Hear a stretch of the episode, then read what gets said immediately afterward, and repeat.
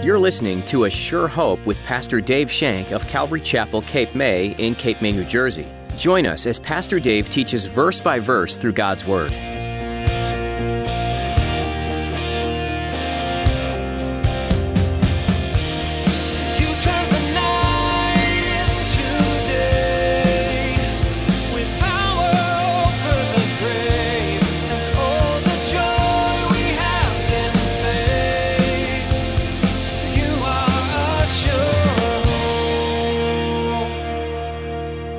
We reject them because we're afraid to change. We like the darkness. We're comfortable in the darkness, so we don't want to change. We rejected him because he called us not only to believe, but he called us to repent and believe. By rejecting him, we've demonstrated our foolishness. What Paul said in Romans, we've demonstrated our foolishness by rejecting him. Get this. God has offered us grace, hope, and forgiveness through Jesus Christ. And we said no to God. As Pastor Dave continues his teaching series through the Gospel of John, he'll be reminding you that Jesus didn't just save you so you can escape the punishment of hell. Jesus also saved you from the power of sin in your life. Allow the Lord to shine a light on those dark areas of your life and repent of any known sin. Now here's Pastor Dave in the book of John chapter one as he continues his message, The True Light Has Come.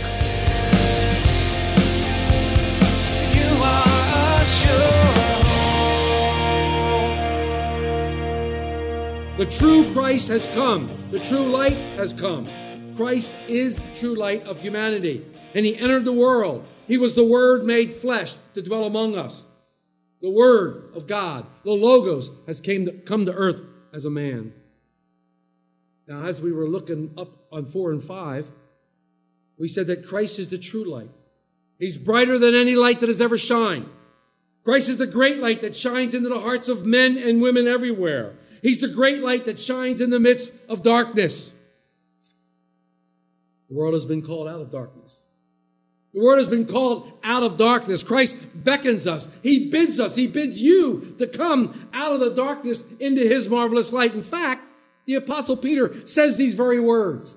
The Apostle Peter in First Peter two nine calls you a chosen nation, or excuse me, a, a chosen generation, a royal priesthood, a holy nation, his special people, that you may proclaim the praises of him. Why? Who called you out of darkness into his marvelous light.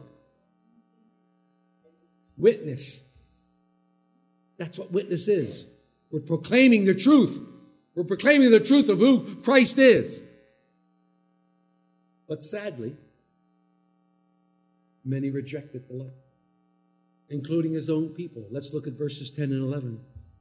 He was in the world, and the world was made through him, and the world did not know him.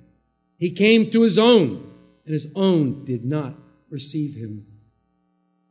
Here we see the light rejected. We had the right, the light proclaimed, and now we have the true light, and now we see the light rejected. Why did the world reject the light? Well, first of all, they didn't know him. They didn't know him.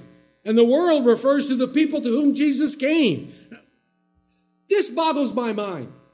Now, I was an unbeliever for a long time, so I do kind of understand this, but it boggles my mind. Jesus the light came to shine light into the darkness. He was in the world.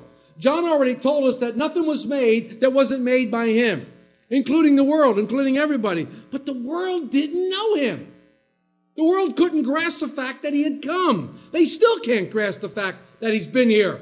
They still can't look at that. They look at us like we have three heads when we say these kind of things. That's the world of man. See if you can follow my thinking here.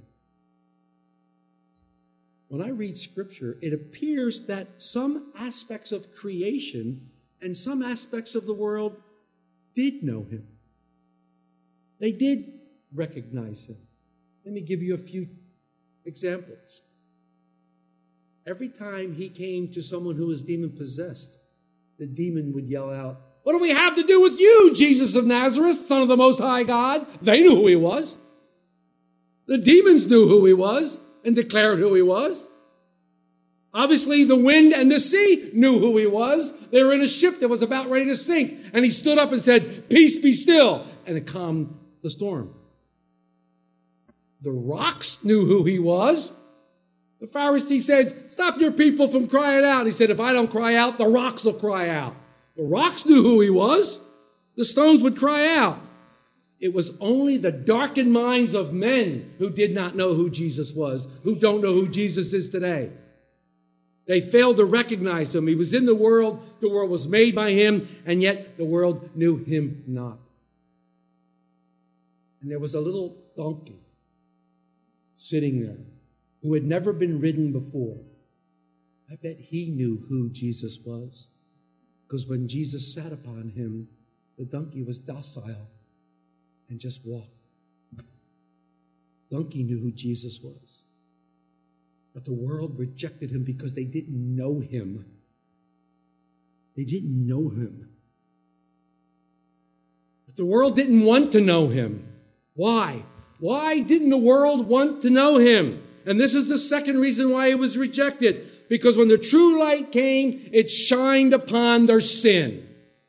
It shined upon their sin.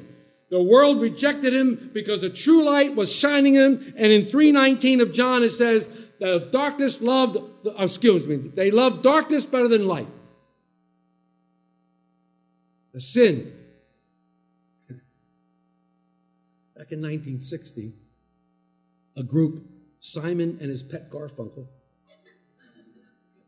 Actually, it was just Simon and Garfunkel. They sang a song, and it began like this. Hello, darkness, my old friend. I've come to talk to you again. This accurately describes how many of us still feel today. The darkness is our friend. The darkness is our friend, and we live in spiritual darkness because we do not recognize the fact that the true light has come into the world. And we live in perpetual darkness. We become used to it. We're comfortable in it, and it's our place of safety. Believe that. Our darkness is our place to safety until the light of Christ shines into that darkness, and the darkness scatters and flees all around, and you're left all by yourself. You and Christ. And all of a sudden, your sins are glaring at you. Your sins are raging at you. The true light has come into the world to show us our sins, to shine the light in the midst of our darkened lives. And in verse eleven, it says, even his own rejected him. Even his own rejected him. He came to his own, and his own did not receive him. Not only did the world reject Jesus, but his own people rejected Jesus. He told them, I've come to the lost sheep of Israel.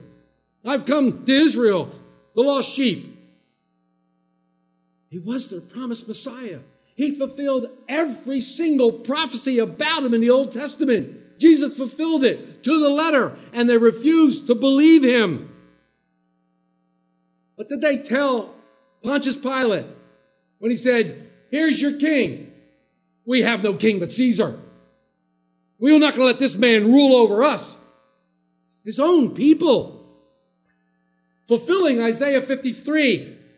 He, Jesus, was despised and rejected by men. When he came into the world, the world didn't know him. He didn't come as an alien. He came as one of us. He didn't come as an alien. The, the Word of God, the Logos, made life, made flesh, didn't go where he could not have been expected to be known. He went to where he should have been expected to be known. They should have known him. He came home to the people who were expecting him. They were expecting the Messiah to come. They knew the Scriptures backwards and forwards. They were expecting the Messiah to come. And folks, I've said this before. I'll say it again. There are buses in Israel today that drive down the street, beautiful, great big public service buses with a great big sign saying, the Messiah is coming. They're still waiting. They're still expecting the Messiah. And boy, when he comes back this time, it'll be a tad different. It'll be a tad different than it was last time. But he was coming. And read your scriptures. Even the Pharisees didn't know, and he held them accountable. You should have known. You should have known that this was when I was supposed to come. It gets worse. Even Jesus' own family didn't recognize it. Even his brothers and sisters didn't recognize it until after the resurrection. The light was rejected by the world. his own people, his own family. He was rejected. The world rejected the truth. And this great, gives me great solace when I start to witness to somebody. But when I start to witness to somebody about Jesus and they turn me down and they don't respond the way I think they're going to respond, the only thing I can think of is, well, wait a minute. They're not rejecting me. They're rejecting Jesus. They're rejecting the Christ. Although it hurts to be rejected, but I can only imagine how he felt. By rejecting Jesus, they're rejecting the truth. People are still rejecting the truth today. What happens when you reject the truth? We studied it in Romans one. In Romans one, beginning in verse eighteen. For the wrath of God is revealed from heaven against all ungodliness and unrighteousness of men who suppress the truth in unrighteousness. Jesus came to the world to sacrifice himself for the sins of the world. And we rejected him. The world rejected him. I rejected him for forty some odd years. I rejected him. We rejected him because we're afraid to change. We like the darkness. We're comfortable in the darkness, so we don't want to change. We rejected him because he called us not only to believe, but he called us to repent and believe. By rejecting him, we've demonstrated our foolishness. That's what Paul said in Romans. We've demonstrated our foolishness by rejecting him. Get this. God has offered us grace, hope, and forgiveness through Jesus Christ. And we said no to God. But there's glorious news, my friends. There is glorious, glorious news. Let's read verses twelve and thirteen. But, God, I love the word, small little word, but. Every time you read it in Scripture, it changes the whole complexion of where we're going. Sitting there thinking, what are we going to do? Oh, my gosh, look at this. We don't believe him. We can't receive him. Oh, my goodness. But, all right, here we go. We're going in a different direction now. This is cool. We can all sit up and smile now because we got some good news, folks. The beating's over. Here comes the glorious time. But as many as received him, to them he gave the right to become children of God, to those who believe in his name, who were not, who were born not of blood, nor of the will of the flesh, nor of the will of man, but of God. Wow. Amen. So the light was proclaimed. The light was true and the light was rejected. And here's the good news. The light was received. And although many, many rejected the word of God, many, many rejected the logos, many, many rejected the light, many did receive and many continued to receive. And to those he gives them an awesome gift. Not only did they get eternal life, but they have the right become children of God. Children of the Most High God. Can you imagine that? You can say it, can't you? I'm a child of God. You're a child of God. If you've accepted Christ's sacrifice on the cross, if you've believed that God raised him from the dead on the third, on the third day, if you confessed him with your mouth, you're a child of God. Hallelujah. Hallelujah. You are his kid, his children. Yes, absolutely. You can have all the commercials you want, but I can truly tell you, it doesn't get any better than that. A child of the Most High God. And I love John again, but not in his gospel, but in his epistle, says these beautiful words in chapter three, verse one. Behold, what manner of love the Father has bestowed upon us, that we should be called children of God. Oh, my. And like some of the translation says, lavish. Behold, what manner of God has lavished upon us. Picture, if you will, the dream dad. The dream dad. You know, the one who never missed any of your practices, who never missed any of your ball games, who never missed anything that you did was important. You know, the dream dad. One who was always there when you needed him. One who loved you and provided for you lavishly. One who was intentionally interested in every single aspect of your life. This is the Father we now have. This is the Father who loves us so much that he sent his son to die for us. Only once in the Old Testament is God referred to as Father. And that's in the prophecy of Isaiah concerning the Messiah. And his name shall be called Wonderful Counselor, Mighty God, Everlasting Father, Prince of Peace. The idea of fatherhood of God is a concept brought to us by Jesus. Jesus brought that concept. He sought to impress the personality of God. This is that personal relationship that we now have with God the Father through Jesus Christ. So now comes the alternative to rejection, the alternative to darkness. Jesus gives us an alternative to rejecting his offer by rejecting his offer of salvation. He gives us an alternative. Although you've rejected it, here's the alternative. Receive it. Accept it. Believe it. Here's the alternative. Interesting point is that the bulk of the people did not respond. They did reject. And they're still rejecting today, but some did. And John turns his message towards them now.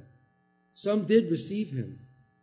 Another interesting point here is the word believe refers not to a one-time event. It doesn't refer to an altar call.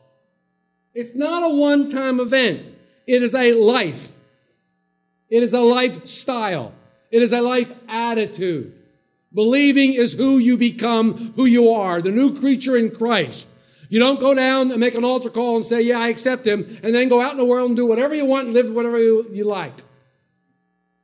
This, that word believe doesn't mean that. It's a continuous act.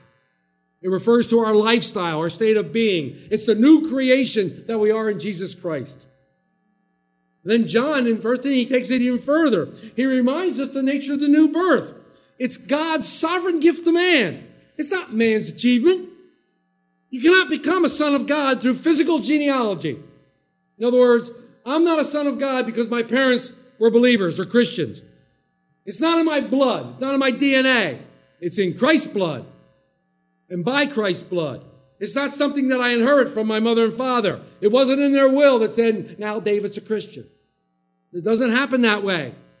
This dynamic life as a child of God is not something that you can set your mind on to become.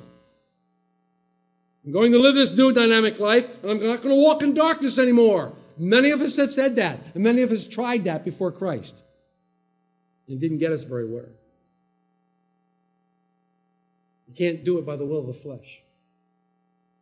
You can't be forced into it, and you can't be coerced into it. You cannot come into this new life because someone is pushing you or coercing you. The new birth can only come from God, born of God as a child of God. So once I was born of blood, but by the will of the flesh and by the will of man, here I am. Thanks, Mom and Dad. That was my physical birth. But my spiritual birth can't take place that way. My spiritual birth has come from God through the Spirit. I've been born again by the Spirit, new life. Maybe you're living in darkness today. Maybe you're living in darkness. Maybe darkness is your old friend. Maybe you're caught in some besetting sin and you cannot escape its grip. You've tried. You've tried to break the chains that bind you yourself. You've done everything possible that you know of to break those chains except one thing. You've tried to no avail, and for some reason you always seem to bounce back, and you're back at the exact same place you were. Try and you try.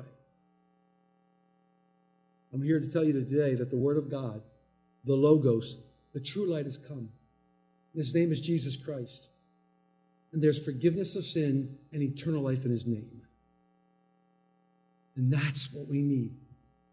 And there is only hope in His name. There is healing in His name. There is joy in His name. There is peace in His name. There is comfort in His name. It's time, my friends, for you to come out of darkness into His marvelous light. It's time that you would be healed from your sin. It's time to be set free from the chains that are binding you, from the chains that are wrapping you up. It's time to be set free. There is no freedom in any other name. Well, there is no name under which by heaven or earth a man should be saved or can be saved. But the name of Jesus, every knee will bow and every tongue will confess. Jesus has come. The light is here. And at the book of Revelation, he says, behold, I stand at the door and knock. If anyone hears my voice and opens the door, I will come into him and dine with him and he with me. Is he knocking at your heart today? Is he knocking at the door of your heart today and saying, let me in? Maybe you're in darkness because you've never made that step of faith. Maybe you're in darkness because you've never made that step of faith where you say, I declare you Lord of my life. I believe that you are the Son of God. I believe you are the Christ. I believe you died on a cross for me today. And I believe in you is forgiveness of sin. And I confess the name Lord Jesus. And I believe that God rose you again on the third day. Maybe it's time that you did that. Maybe once upon a time you did that. Maybe once upon a time you were at some rally or some youth event or whatever, and you heard an altar call. And you knew in your heart that you needed this Jesus, and you needed to have him in your life somehow or some way, and you came forward. And you stood before some guy, and he preached the gospel, and he told you about the gospel, and he led you through a prayer, a very, very simple prayer. And you prayed that prayer, and you believed, and you went away thinking, I'm saved. Then you drifted. Then you went somewhere and you got off track. Crazy things happened in your life. Life didn't turn out the way you thought it would be. And here you are. Now you're back at the same place. There's hope for you, my brother and sister, today. God is standing before you with his arms wide open and saying, come back to me. God is still the place to find rest. He's still the place to find hope. He's still the place to find forgiveness of sin. And he's still the place to find eternal life. And his name is Jesus Christ. And there's no other way by which man can be saved. There's no other name. I implore you. I implore you. As we have studied these last days, as we have looked time and time again at what is going to transpire as the time ticks down, we believe there will be a rapture of the church. We believe that those who are true believers will be caught up into the air to meet Jesus Christ at the trumpet sound. We believe it'll happen in a twinkle of an eye. We also believe that we don't know when it's going to be. We do not know what's going to be. Maybe today. Maybe it'll be in this instant. Maybe it'll be at the next second. We don't know when it'll be. But if you haven't made that profession of faith, then you will have to go through what we also taught. A time of great tribulation, a time of great woe, a time of great terribleness, the likes of which the world has never seen, a time when many, many, many, many will die. Oh, you still can get saved during that time, but it will not be a pleasant time. And it'll be very difficult for you to be saved at that point. But you still will, and many will be. My heart is saying to someone in here, it's time to get back to God. It's high time for you to get back. You are a sure home. The Gospel of John was written from a perspective that provides an eyewitness account of what happened during the life of Jesus here on earth. Different than the other three Gospels, John's book describes Jesus in ways that confirm him as the Son of God. There are things done and said that can only point to Jesus being far more powerful than what a human could do. In the Old Testament, God referred to himself as I am. In this book, John recounts how Jesus said, I am the light of the world. I am the way, the truth, and the life. And I am the resurrection and the life. These were bold statements, but Jesus proved throughout his ministry that they were indeed true. He lived a life that compelled people to follow at that time, to seek him out, and to commit their lives. And we can also follow him today. If you missed any part of today's teaching, or you'd like to listen to additional messages from Pastor Dave, visit assure hope radio dot com. Perhaps you were listening, you realized that you have some questions about faith, and maybe even about salvation. We'd be happy to talk with you and provide some resources to answer your questions. Give us a call at six oh nine, eight eight four, five eight two one. Again, that's six oh nine, eight eight four, five eight two one. You can also click on the Jesus tab at assure hope radio dot com. This will provide you with a succinct picture of who Jesus is and how he can change your life. Thank you again for taking the time to learn about God's Word today. We hope you'll join us again next time on Assure Hope.